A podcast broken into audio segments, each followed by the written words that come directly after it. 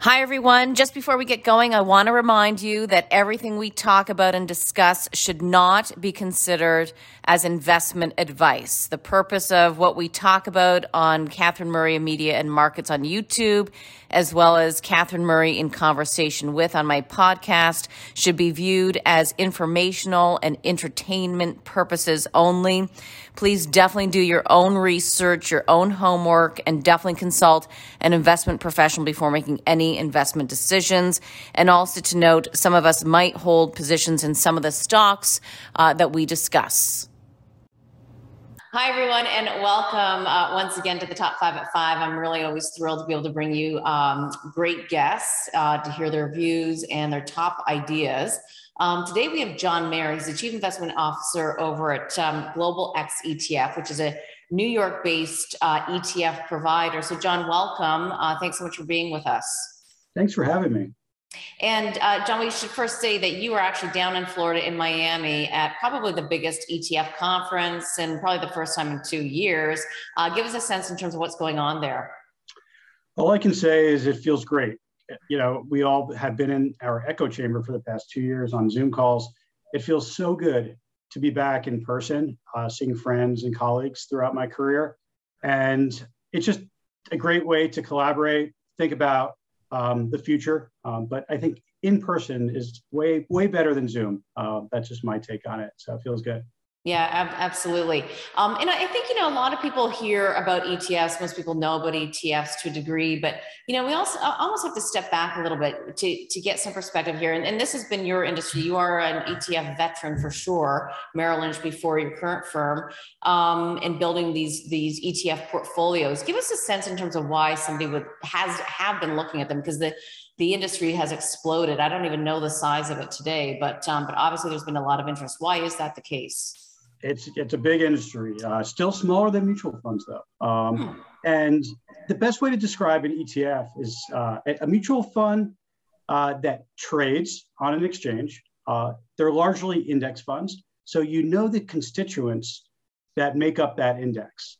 And the reason they don't trade at a premium or discount is because the, the traders know the underlying components within the ETF.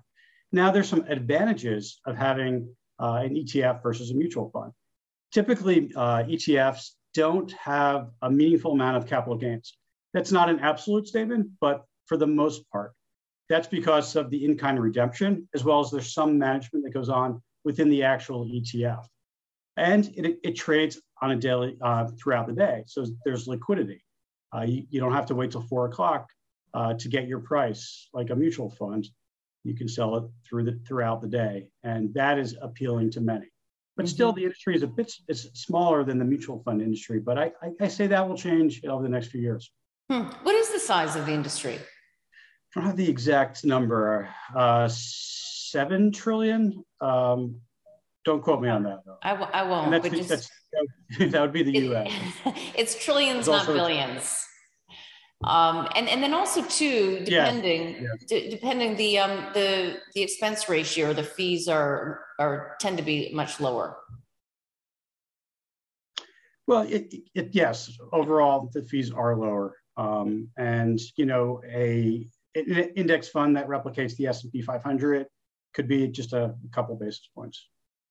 Right. Um, but I guess importantly, and we're going to talk about this today in your ideas, um, that if you do buy the ETFs that have themes surrounding them, where there's more perhaps research and diligence that goes into what constructs that basket of stocks that represent the ETF, um, those do have higher fees than your traditional index ETF. Yeah. Okay. Well, well, some if you look at, at our suite, uh, the thematic ETFs, whether it be cybersecurity or cloud computing, or video games and esports, they're still index-based uh, products. So an index is constructed based off those underlying themes and the revenues that are derived uh, from companies related to those themes. Okay. So index funds. And John, let's um, let's get your top-down view right now in terms of how you're thinking about investing and, and why you like certain areas of the market versus others. What, what's your overall view right now? Well, right now, we are in a period where I, I think investors, and we've talked about this in our quarterly outlooks, investors should focus on fundamentals, quality, and valuation. I think those are key consideration for inclusion in a portfolio. Uh, we expect the first half of the year, um, and you know we're a few months in, to continue to be volatile um, as markets navigate higher commodity prices, uh, slowing in economic growth, potential shocks, and also we're shifting to a higher yielding environment. We know that the Fed is getting more hawkish and they're increasing short term rates. And that's going to impact borrowing costs for companies. So we, we are suggesting that investors focus on companies that are, have strong profitability, that have uh, good cash flow, and that can pay a dividend um, and a growing dividend. So we think that is very important in the current environment. Do you think it was interesting this morning? Um, we did have the latest reading, uh, inflation reading out of the United States, uh, and it was a, at a 40 year high. And it was interesting, though, to see the yields come down on that and the market, the equity market rally. I mean, you know, we'll see where the day ends up. But um, can, and maybe the whisper number was higher, but can you explain that? And, and the reason why I'm asking as well is because can can you have a higher interest rate environment and equity equities continue to do well? And or do you think that even though we know the Fed needs to play catch up, do we then think that there will be a policy mistake and the market's already pricing in the fact that they're going to have to back down? Well, uh, let, us let's, let's unpack that and start start with uh, uh, the inflation numbers that came out today. The headline inflation number, uh, 40 year high, 41 year high, uh, eight and a half percent. But what the market is reacting to is that when you strip out food and energy, the monthly number was 0.3% and the market expectations was, was 0.5%. And there's indications that inflation has peaked. Mm. So the market got more optimistic today. I don't know where it's exactly trading at this exact moment, but uh, the market did pop early this morning. So the market is, is looking for good news. Um, and if inflation has truly peaked, that's that's a positive. Um, I still think the Fed is going to continue on its path. The, this Fed by nature is more dovish, but they know they have to fight inflation. It's a certainty. Um, they have to get this under control. Some of the unknowns, though, continue to be uh, the war in Ukraine. Now, we know that Europe supplies, I mean, Russia supplies Europe with about 40% of their energy needs. Now, energy prices are already elevated. Uh, what if something happens with either either Russia or Europe decides to cut off that flow? Um, we would expect uh, energy costs to go up, and that in- impacts the entire world because the energy market is global, um, and that would feed into higher inflation as well. So there's still some unknowns that are out there, mm-hmm. but the Fed needs to continue on its course, um, and potentially they'll have some tools uh, at some point in the future to fight a recession. Hmm. Uh, and John, just speaking of Ukraine, um, for everybody to, to, know that you were in the Peace Corps as a volunteer uh, in Ukraine, give us some perspective. Sure. I mean, it was a long time ago. Uh, I wasn't even, even involved in uh, finance at that point. So I could speak to the, the people. I lived with the Ukrainian family for three months before I was placed in Kiev um, for my work assignment in the Peace Corps. And I could, the people were so nice. Um, they didn't necessarily buy into some of the rhetoric that the propaganda that uh, was fed to them by uh, you know the former Soviet Union. Union.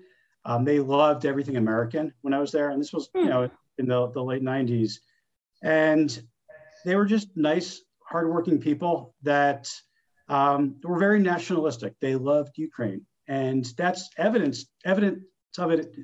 You can see right now how hard they are fighting to stay independent. So it's mm-hmm. so sad what's going on. My heart's with them. Um, yeah. So.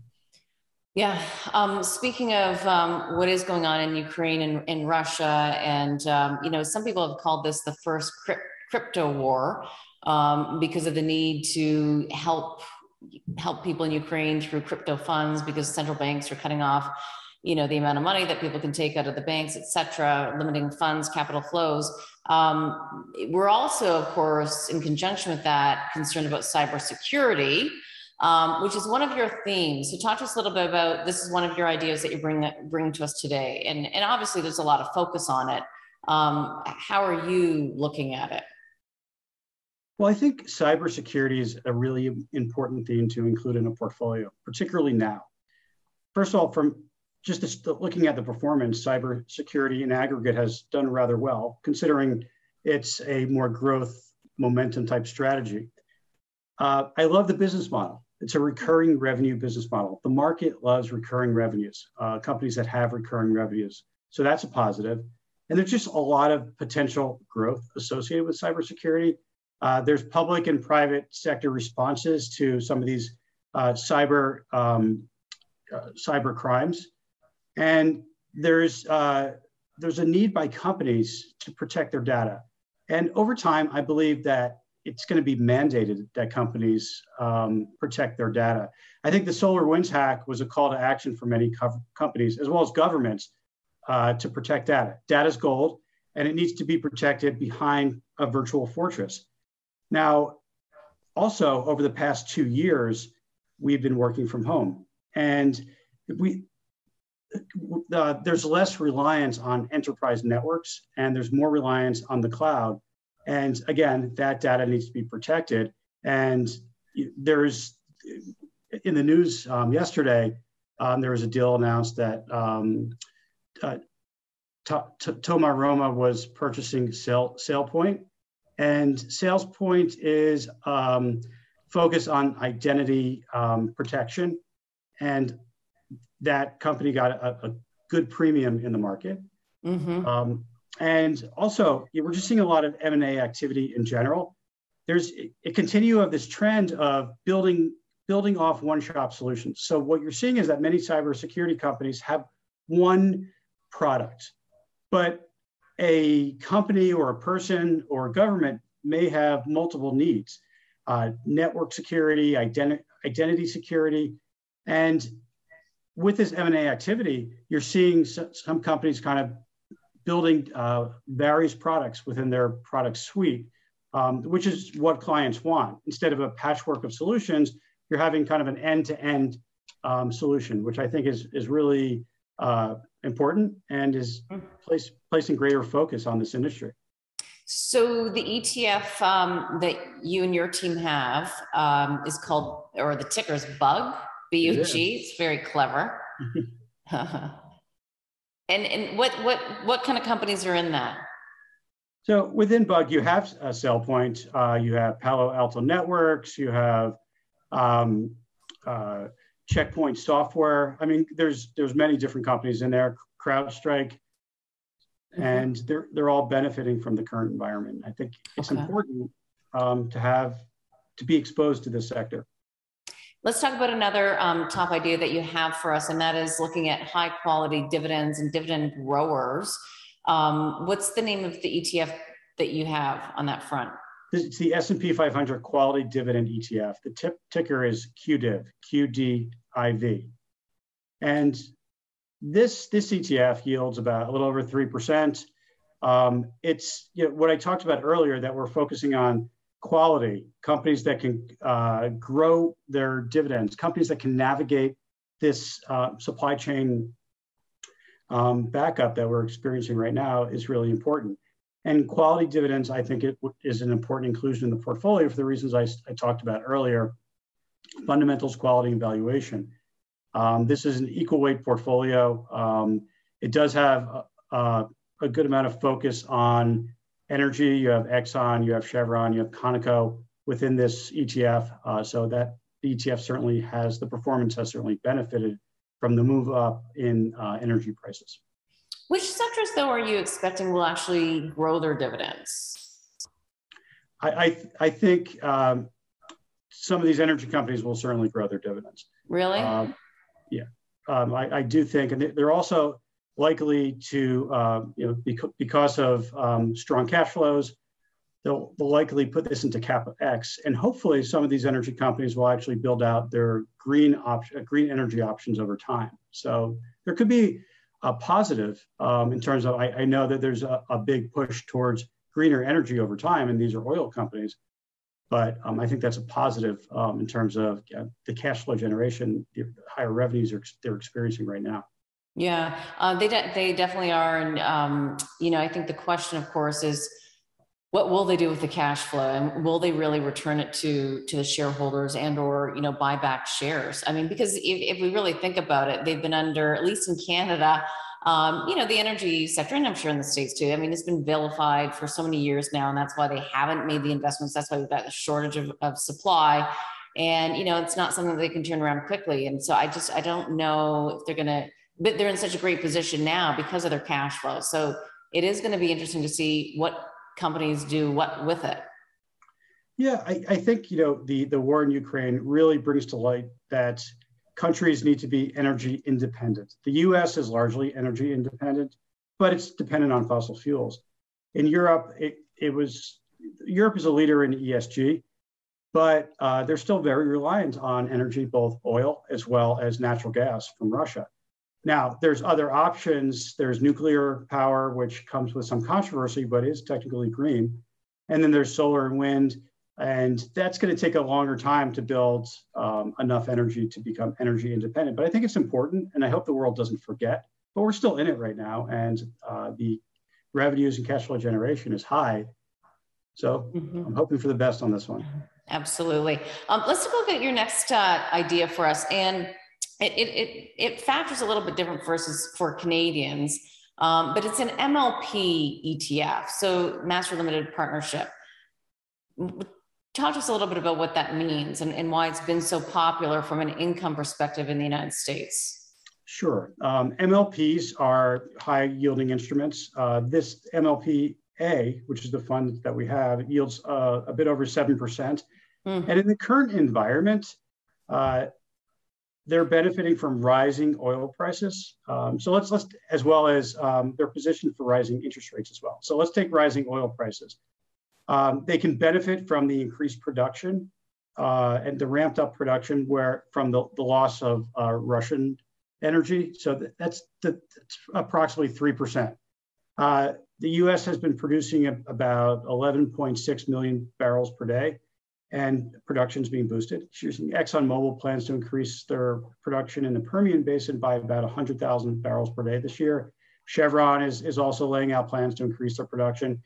And higher oil prices and the Russian shortfall could allow the US ener- energy infrastructure companies to consider raising capex to increase production to keep up with the rising global demand. Then you have the I believe that MLPs are well positioned for rising interest rates. So compared to other sectors um, with significant exposure to physical assets, MLPs are well positioned. Uh, they're also highly correlated to rising interest rates. And also the nature of midstream contracts allows them to pass through fees to customers. So there's an inflation adjusted component uh, within MLPs. So I think that's that's important as well. So MLPs are certainly benefiting from um, this current energy situation we are with higher energy costs. So, just to step back for a lot of Canadians who might not know MLPs per se, um, it's basically ener- we should think energy infrastructure. Yeah, I think that that's a that's a good way uh, of looking at it. You think about there's different pipelines, and there's like kind of tolls to get to the next one. So you have these you have a pipeline, and it's owned by one company, and then it's uh, that to enter into another pipeline, you have to kind of pay a toll in a sense to get into that next pipeline.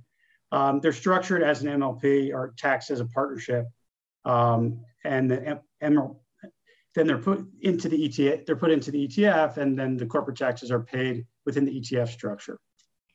So historically, um, it, because of tax treatments, it, they really only ever benefited. Not to talk about tax um, you know, they really benefited Americans more so than Canadians. Uh, I don't know if those tax treatments in the United States still stand in terms of the income that gets a little bit more protected for, for an American.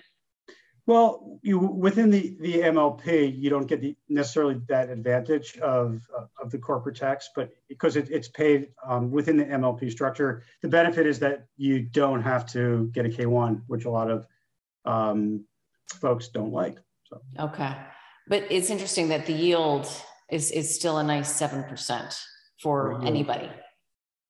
Yeah. I mean, despite what's going on with interest rates, despite the fact that, you know, interest rates haven't really risen much on the short end. Um, they've, the, the Fed has increased rates 25 basis points so far. I believe they'll increase 50 basis points in uh, in May as well as June, but its yield is still hard to come by. If you look mm-hmm. at your bank account, it's paying virtually nothing. Yeah. Uh, so a seven percent yield is is is gold. Is there what, what's the risk to to owning M- MLPs right now? I mean, certainly that there's a correlation to if there's uh, you know energy prices go down meaningfully, um, likely MLPs will go down as well. Um, it's not necessarily likely that the dividends will get cut, um, but you're potentially at risk of your your principal in terms okay. of. And, and to what degree, like what, what kind of volatility have they seen historically? They, they, um, I don't have the exact numbers here, but um, you know, MLPs can go down meaningfully with the market. Um, they're not um, immune to market volatility. Okay. Um, John, just to wrap it up here, just some, some parting words, parting thoughts in terms of the, the market. It's been a tough start to the year. It has. Um, it certainly has. And uh, growth and momentum has been hit um, largely because it's adjusting to the expectation that interest rates are going to rise. Now, if you look at the long end of the curve, the 10 year treasury has moved out meaningfully. Um, and the short end of the curve likely will, uh, will um, as the Fed increases short term rates. So I think the market is reacting to higher interest rates. The market's also reacting to higher in- inflation, rather high inflation. Um, and there's also supply chain bottlenecks that we uh, still have to, to focus on. Remember that China, um, portions of China are still in lockdown uh, or have rolling lockdowns because of increased COVID cases. Mm-hmm. And that can exacerbate the supply chain issues that we've experienced, um, leading to higher inflation. Um, there's been this tremendous amount of demand, and the supply, there's been a, a big supply issue. Um, and that's certainly leading to the inflationary concerns we're experiencing. And that's why we, have been talking about focusing more on fundamentals, uh, focusing more on quality, a bit more towards value, but there are pockets of other areas like cybersecurity, which I think make, make a lot of sense. And the market reaction um, kind of uh, validates that. Yeah, absolutely. All right, John, great to be with you today. Thank you very, very much for your insights and enjoy Florida and a real conference. Thank you very much. I will. Thank you. Bye bye.